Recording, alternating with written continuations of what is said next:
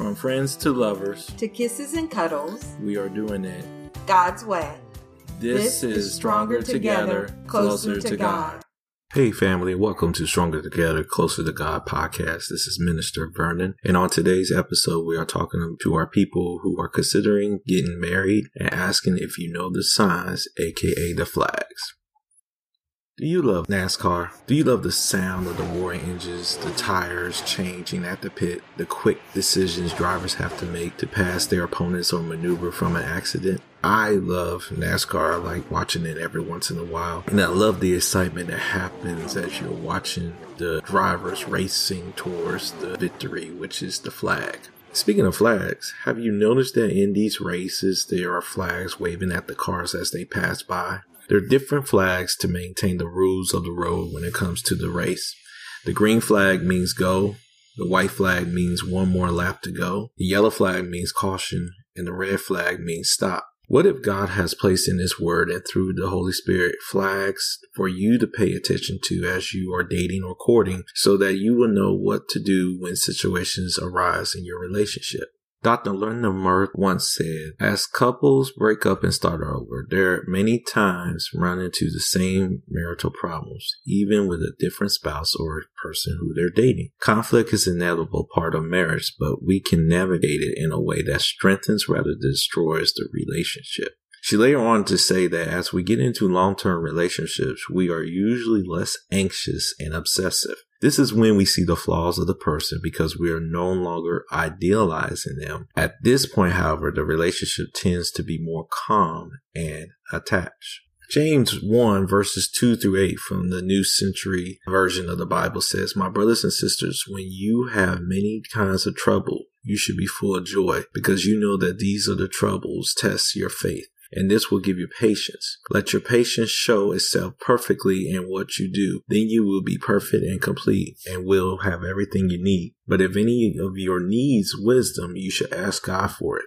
He is generous to everyone and will give you wisdom without criticizing you. But when you ask God, you must believe and not doubt. Anyone who doubts is like a wave in the sea, blown up and down by the wind. See, every flag that comes in your relationships needs to be assessed. What do we mean by flags? Well, we're talking about anything that comes up causes some type of conflict or a disagreement between you and your potential mate. It could be something as simple as socks being left around the house, making sure keys are placed in a certain area so that you can access them when you need to leave out of the house. It could be as complex as how your financial decisions are being made when it comes to how much tip to give to somebody when they are serving you, how bills are paid, and take to relationships.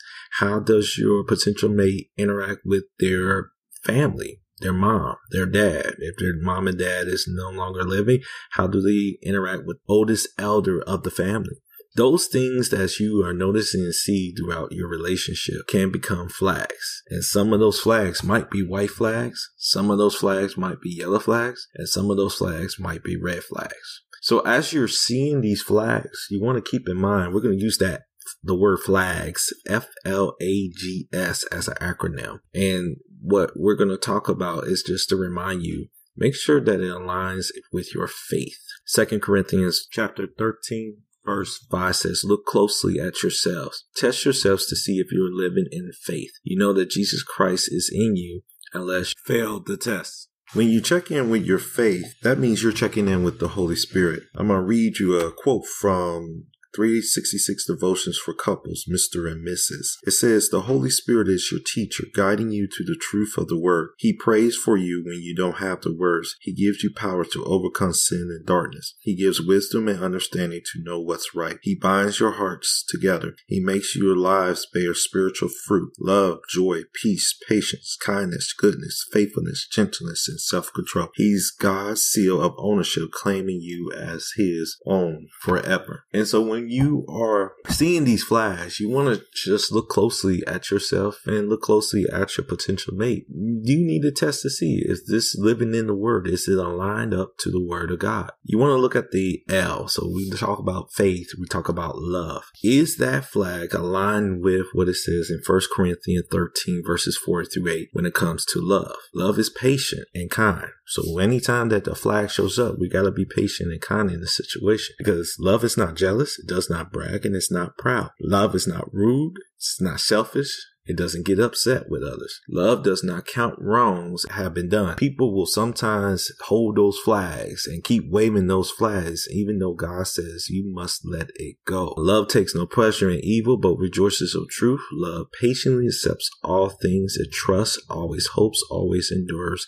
Love never ends. So with those flags, you know, is that flag aligned with patience and kindness? Is the flag that you are discovering is is it jealousy? Is it bragging? Is it pride? Is it being rude? Is it being selfish? Is it forces you to get upset at others or each other? Those are the things that you kind of need to check out and see if it really the situation. You want to also make sure that those flags F faith, L, love, aligns with the attitude with our Lord and Savior Jesus Christ. Philippians 2 3 says, When you go through things, do not let selfishness or pride be your guide. Instead, be humble and give more honor to others than yourselves. And this is really key because Colossians 3 verses 12 says God has chosen you and made you his holy people. He loves you. So you should always clothe yourself with mercy, kindness, humility, gentleness, and patience. See, those flags sometimes could be selfishness, Sometimes those flags might reveal some prideful things that is happening in the individual. And I think sometimes we have to check our own flags too. See if any of our flags that our potential mate identifies with us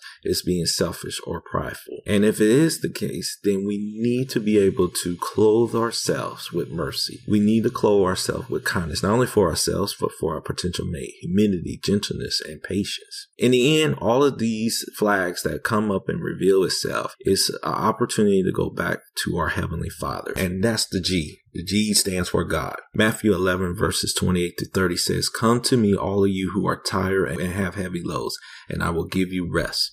Accept my teachings and learn from me because I am gentle and humble in spirit and you will find rest for your lives. The burdens that I ask you to accept is easy. The load I give you to carry is light. In other words, when you identify these flags, you need to go to God first. You need to seek God and for his wisdom and his counsel so that he will give you the wisdom and guidance on how to deal with those flags. Some flags you're going to have to sit down and talk to your potential mate about to see between your opinions if you can come to a agreement with the situation.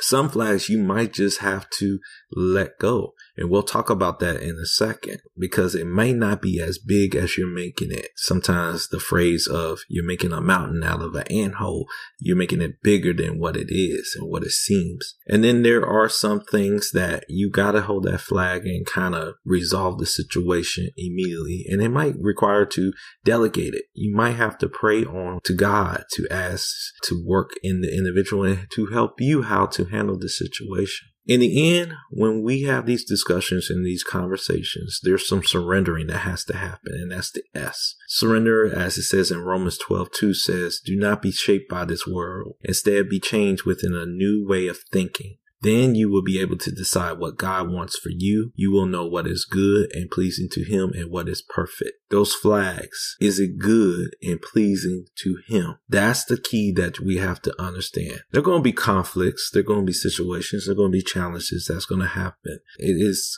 wrong to just walk into a relationship and think everything is going to be sunshine and rainbows there are going to be some conflict and challenges. Those flags will raise up. But the question is, how can you work through those flags? And if there's enough flags there that are red flags, that mean stop. And you see a lot of red and yellow flags and they cannot be resolved. You might have to surrender your potential mate to God. And you might have to put a pause on that relationship until things improve and change. And if it doesn't improve and change, it's okay that might be God's indication that this is not the one I called you to be with.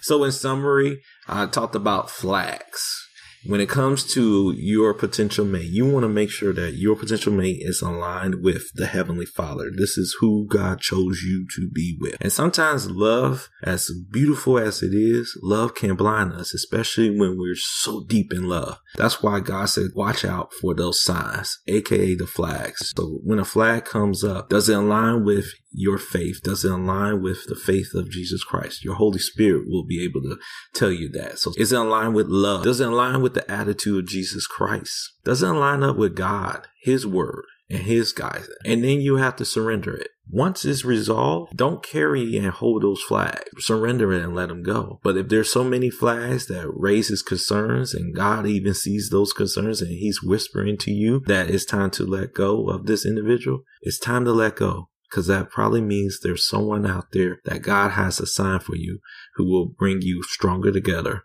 closer to God. Thank you for joining us on Stronger Together, Closer to God podcast. Please continue to join us weekly as we share godly wisdom and advice to you. Please feel free to reach out to us at s2c2g podcast at gmail.com. Make sure to subscribe to the show today and be on the lookout to learn more about our ministry and the different coaching and workshop activities we are hosting online in the future. And while you are at it, drop us your thoughts below about the podcast today. If you found value in this show, we appreciate you. Please like and share with a friend. Until next time, peace and blessings to all of you.